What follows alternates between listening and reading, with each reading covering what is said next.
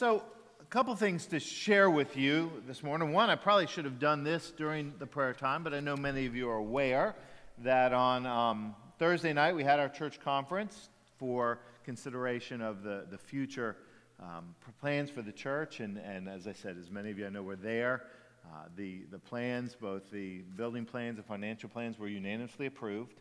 So we're very excited about that. So we will um, begin the next process of moving toward uh, what you've heard so much about for really over a year now, which is the expansion of our facility and our, our worship space. It'll probably be later this year or very, very early next year before you'll actually see the physical signs of that beginning because of permitting and, and other processes that have to um, happen first. But we're very excited. So that is, is moving forward. So thanks again for all of you that were part of that. Uh, on Thursday night. So that's a wonderful uh, celebration this week. And then as I also uh, shared with you, graduation week. And I, in your in your bulletins this morning, you see brief bios of, of all five of the, the young people that are graduating. And um, this is a remarkable class of young people. And I know I'm biased to one of them.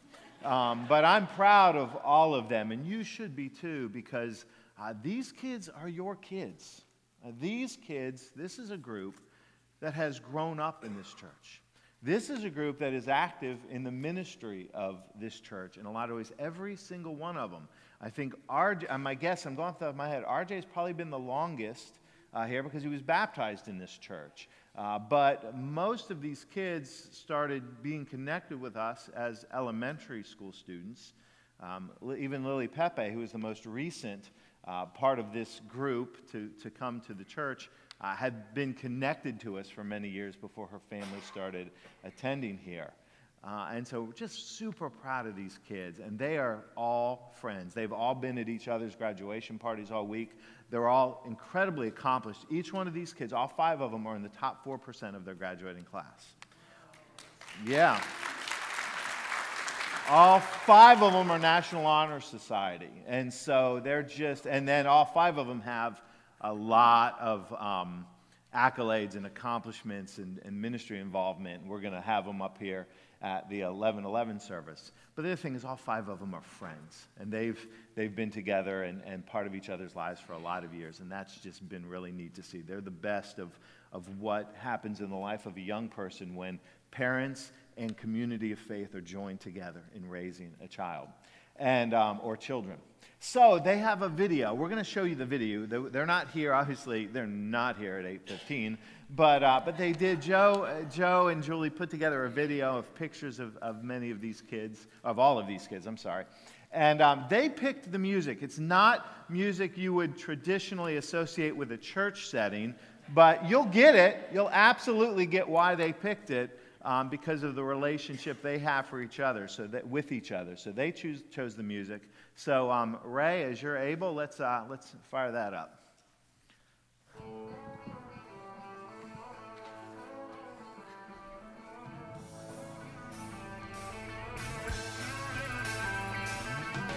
So no one told you life was gonna be this way. Your job's a joke, you broke, your love life's the only way.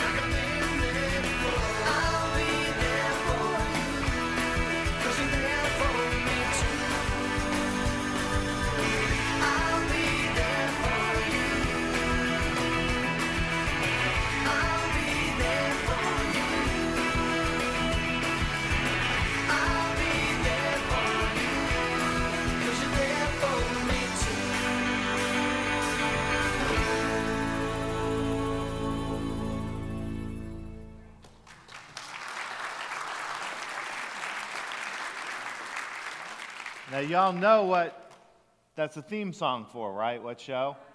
Friends. Friends. All right, just making sure you got the connection there.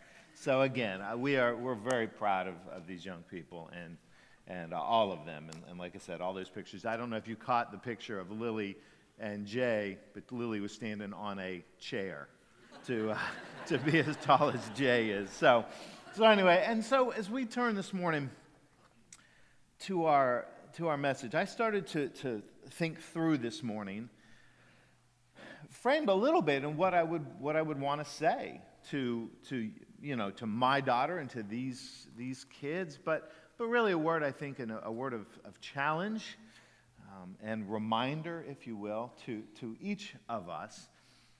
And it, it'll come, and we'll turn in a moment to First Samuel chapter eight, because this is where we find this this word, this this challenge to us.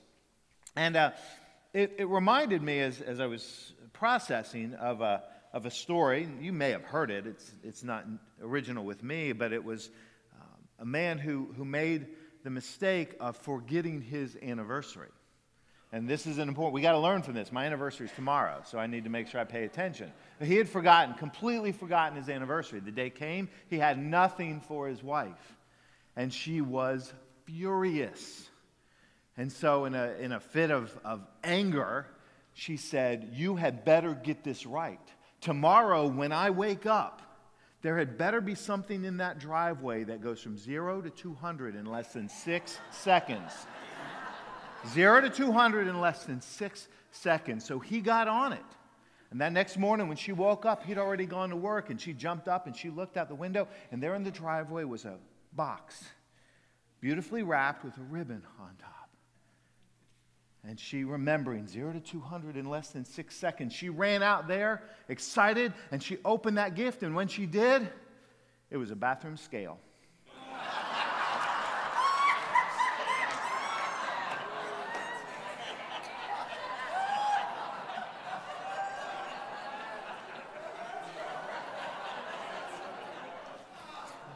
His funeral was two days later. Um, Now, here's, here's where I'm going. Here's where I'm going. Be careful what you ask for. Be careful, because she got exactly what she asked for. And so we have to learn sometimes to be a little careful about that. And so let's, let's use that as a segue into First Samuel chapter eight.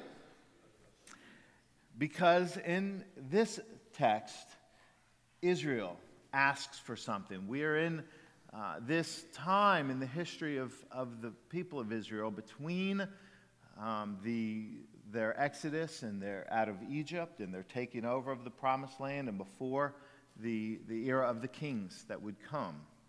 And this is what, um, what we read. It says, "When Samuel grew old, he appointed his sons as Israel's leaders.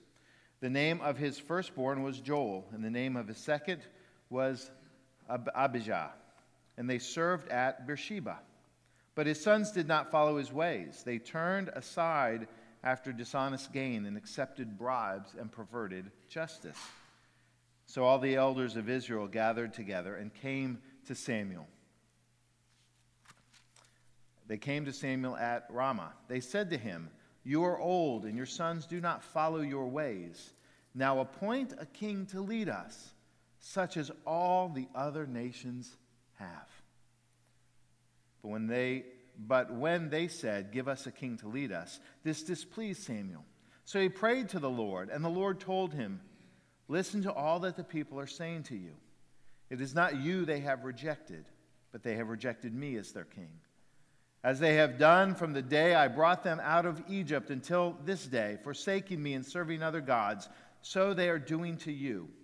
Now listen to them, but warn them solemn, solemnly, and let them know what the king who will reign over them will claim as his rights.' Samuel told all the words of the Lord to the people who were asking for a king. He said, 'This is what the king who will reign over you will claim as his rights. He will take your sons and make them serve with his chariots and horses, and they will run in front of his chariots. Some he will assign to be commanders of thousands and commanders of fifties, and others to plow his ground and reap his harvest, and still others to make weapons of war and equip and equipment for his chariots. He will take your daughters to be perform, perfumers and cooks and bakers. He will take the best of your fields and vineyards and olive groves and take them to his attendants. He will take a tenth of your grain and of your vintage and give it to his officials and attendants. Your male and female servants and the best of your cattle and donkeys he will take for his own use. He will take a tenth of your flocks, and you yourselves will become his slaves. When that day comes, you will cry out for relief from the Lord, from the king you have chosen. You will cry out for relief from the king you have chosen, but the Lord will not answer you in that day. But the people refused to listen to Samuel. No, they said, we want a king over us. Then we will be like all the other nations, and with a king to lead us, and go out before us and fight our battles. When Samuel heard all that the people had said, he repeated it before the Lord. The Lord answered, listen to them, and give them a king. Then Samuel went back to the Israelites. Everyone go back to your own town. Brothers and sisters, this is the word of the Lord for the people of God. Thanks be to God. Let us pray. Lord, that we would hear. We would hear your lesson for us today. As we are reminded of the lessons of the people generations before us, so they are too for us. Lord, help us to hear, and may our spirits be open to your speaking. We pray in Christ Jesus. Amen. Be careful what you wish for. That's, that's the fundamental lesson of First Samuel eight. It's a lesson that we learn in life. Sometimes things go the way we want them to go, or we think we want them to go, but they don't turn out the way we wanted them to turn out.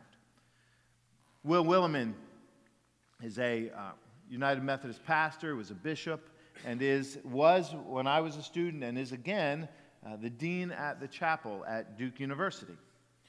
And Doctor Willimon tells a story one day of a phone call he received from a, a parent, an angry father. And um, he picked up the phone, and, and the father said something along the lines of, I hold you responsible for this. And he said, responsible for what? And he said, my daughter is graduating with a de- bachelor's degree in mechanical engineering from Duke University, and she is preparing to go to Haiti to work in the mission field to dig ditches. And Doctor Willimon said, well, I'm sure her degree in engineering didn't teach her how to dig ditches, but she's a smart girl and a quick learner. I'm sure she'll catch on. and, and the father said, this is no laughing matter. This is your fault. And he said, well, wait a minute. Why? How is this my fault? And he said, she likes you. She listened to you. You filled her with all that religion and stuff, and now she's going to dig ditches. And he kind of got a little indignant, but he kept his composure, and he says, I just said, wait a minute. Wait a minute. Didn't you have her baptized? Didn't you take her to Sunday school? Didn't you teach her the stories of the Bible? Didn't you let her be a part of the youth group and go on those youth group trips? He said, this is your responsibility. You are the one that introduced her to Jesus. And the father on the phone got quiet and a little meek and said, but all I wanted her to be was a good Presbyterian. And Doctor Willimon said, well, you done messed up, because what you've made is a good disciple. And, and the lesson there, In, in a different way than we get in First Samuel eight, is that sometimes things go the way that we want them to go, but they don't turn out the way we think they're going to turn out. Now, in that story, was a wonderful way for that young lady to turn out, to take those gifts and talents into the mission. It just wasn't what her father expected. She turned out to be a great Presbyterian, but that wasn't what her father had in mind. First Samuel eight is a similar kind of lesson when we look at it in the whole of the Scriptures. The, the, the people of Israel in this, in this time in their history, they're being ruled by judges. They're being ruled by men or women that God would raise up in times of need, and often they were military leaders that would lead the people through whatever challenge they were facing. Some of the names you know: Gideon, Deborah, Samson, and now Samuel. And it's not an, it's not an imperfect system. I mean, it is an imperfect system, I should say. Its design is perfect, but as, as happens when God gives things to us, um, you know, we're fallible, and it doesn't always go as well as, as God's design intends it to go. We see this in the church. And so there's some, some bad choices, and Samuel's sons are not very faithful as leaders and, and as judges. And so the people come to Samuel, and they're frustrated about that, but, but they have a proposal. And they say, we want a king. We want a king. This is what they wish for. And this is why. And this is what's important. The why of the, of the question or the request behind we want a king. And it is this: so that we can be like other nations. So that we can be like other nations. And most probably the nation they're looking at is the Philistine nation.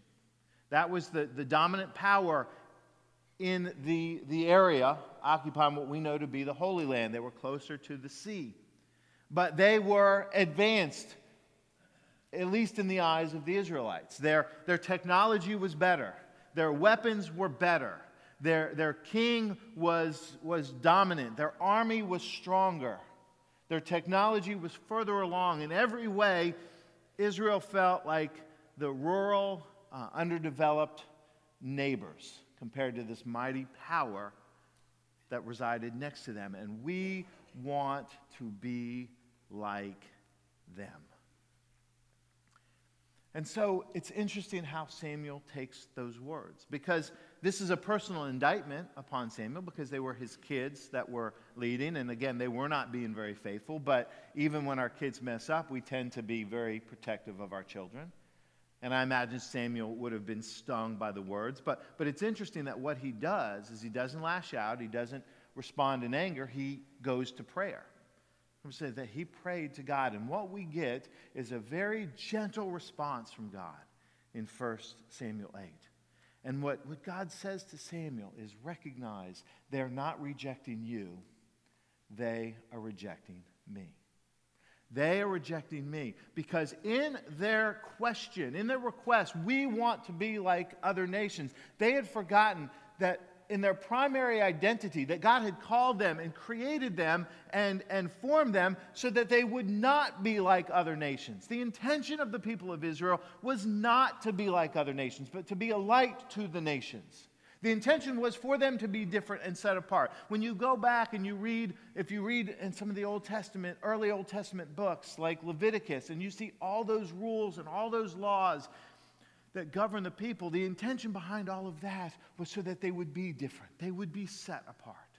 That their eyes would be on God as the one who leads them, not on people. And God says what they're doing is they are rejecting me. They're rejecting me. And what he tells Samuel to do is to warn them. He tells Samuel, he tells the prophet to be the voice of warning, that what you are asking for is dangerous for you. And Samuel does it. You know, I, I, the image of Samuel in this role is, is, for me, I kind of think of the, the miners that used to take the canaries down into the mine shafts. Remember, if you, if you know, and maybe you have family members that were miners, you know how dangerous that was before they had the technology to determine the, the carbon monoxide and the, um, the other kind of gases that, that you couldn't smell, and, and miners would have no idea were um, at dangerous levels until the, you know, until the, the effects, often death, would happen. So they'd take these canaries down into the mines because the canaries were more susceptible. And so if the canaries started to get sick or the canaries died, they knew, we've got to get out. This is a dangerous situation. So, so Samuel becomes the canary that is kind of warning them, this is a dangerous situation. And what he says is, he says, you want a king, so that you will have someone to lead your armies. Well, who are going to be at the front of the armies you want led? They're going to be your children, your sons. You know, who is, who's going to take the best of the, of the land? It's going to be the king. Who's going to put your, your sons and daughters to work, serving his needs? It's going to be the king. You are going to make yourself subservient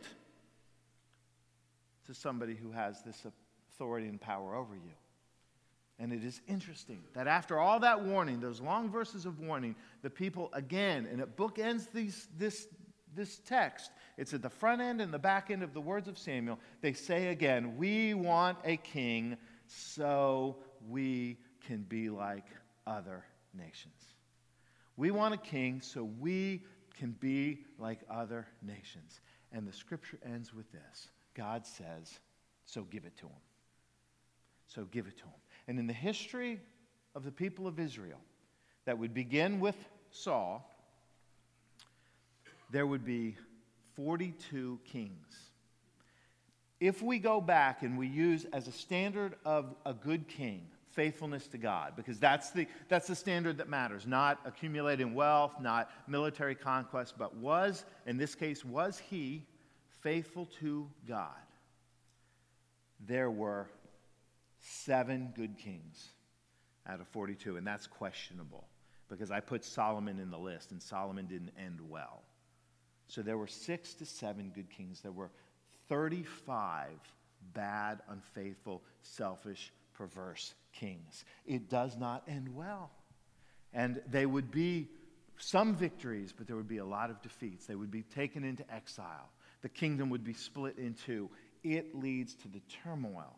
It leads to the, to the perversion of what God intended for his people to be. Because what they are saying, what, what this declaration means, is that we have chosen to take our eyes off of God and the uniqueness for which we've been called and created, for the special relationship we've been invited to. We have chosen to take our eyes off of God, and we are looking to the other nations, and we want to look and act and behave and be like them. And again, God never called them to be like them.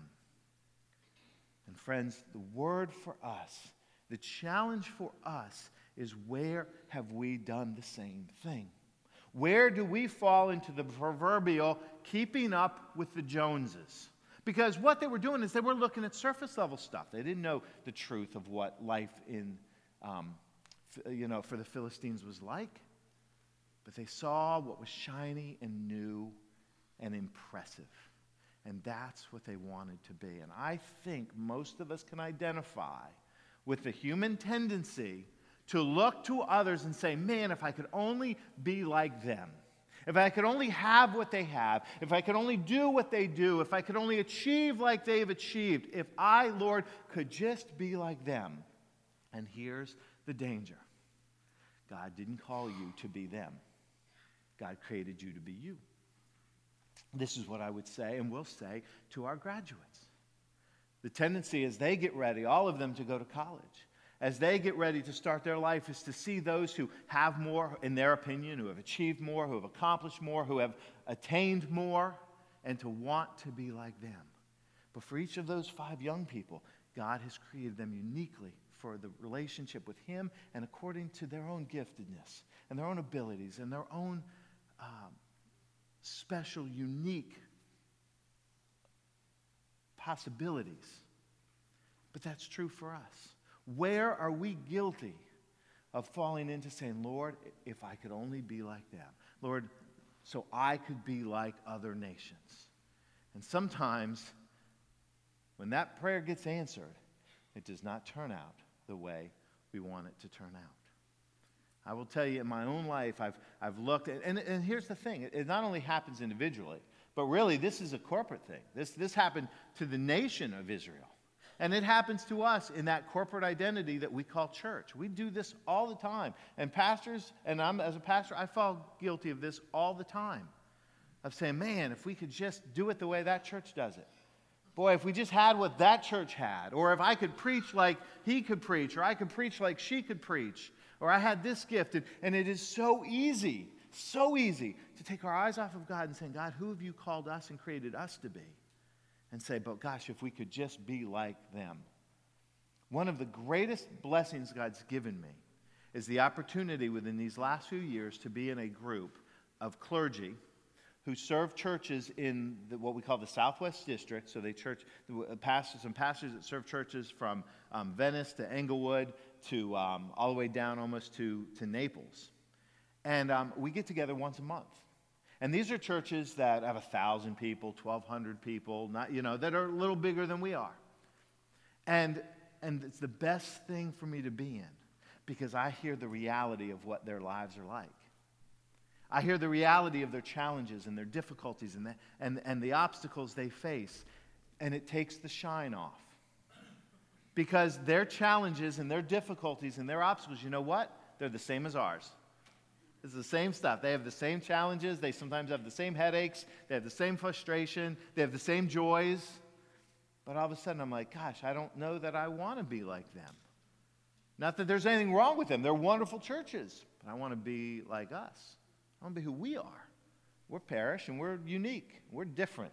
We're special, you know. Mama said we're special. Um, and we are, as they are, as they are. But it'll, it, it reminds me, take my eyes off of them and focus on him. Take my eyes off of them, focus on him. That's what the Israelites had yet to learn. They took their eyes off of God, this special, this unique story. They had a story like no other nation, delivered out of slavery, forty years in the wilderness, led by God, delivered by God, commanded by God, all of these special, unique parts of their story, and they threw it away so we could be like other nations. Brothers and sisters, we need to be careful what we wish for because we just might get it, and we might find that we didn't want it at all. Our challenge, keep our eyes on God. You are unique, gifted, created in the very likeness and image of God, and there's not another person in the world like you. That is special. We are a church, and we are unique, and we are gifted, and there's not another church in the world like us, and that is special. And we will see and live into that when we keep our eyes on God, and we take our eyes off of worrying about what other people are doing. Be careful what you wish for, because you just might get it. Amen? Amen? Let's pray. Lord, we, we do thank you for the uniqueness of our story and, and who we are, both as individuals, but as, as a community of faith, as Parish United Methodist Church. And we rightfully celebrate the way you work in the lives of, of other people. We celebrate the blessings and the, the impact you have through other churches and ministries and, and people who are equally as committed to serving Jesus. But Lord, help us to remember that, that that is their story, that we should embrace our story and who we've been called to be. Help us to keep our eyes on you and the ways that you will use us to make an impact for the kingdom of God, because we have a unique story to tell. Lord, help us to celebrate that, to be thankful, and to follow faithfully where you would lead us. We pray this in Christ's holy name, and the people of God said, amen. Amen.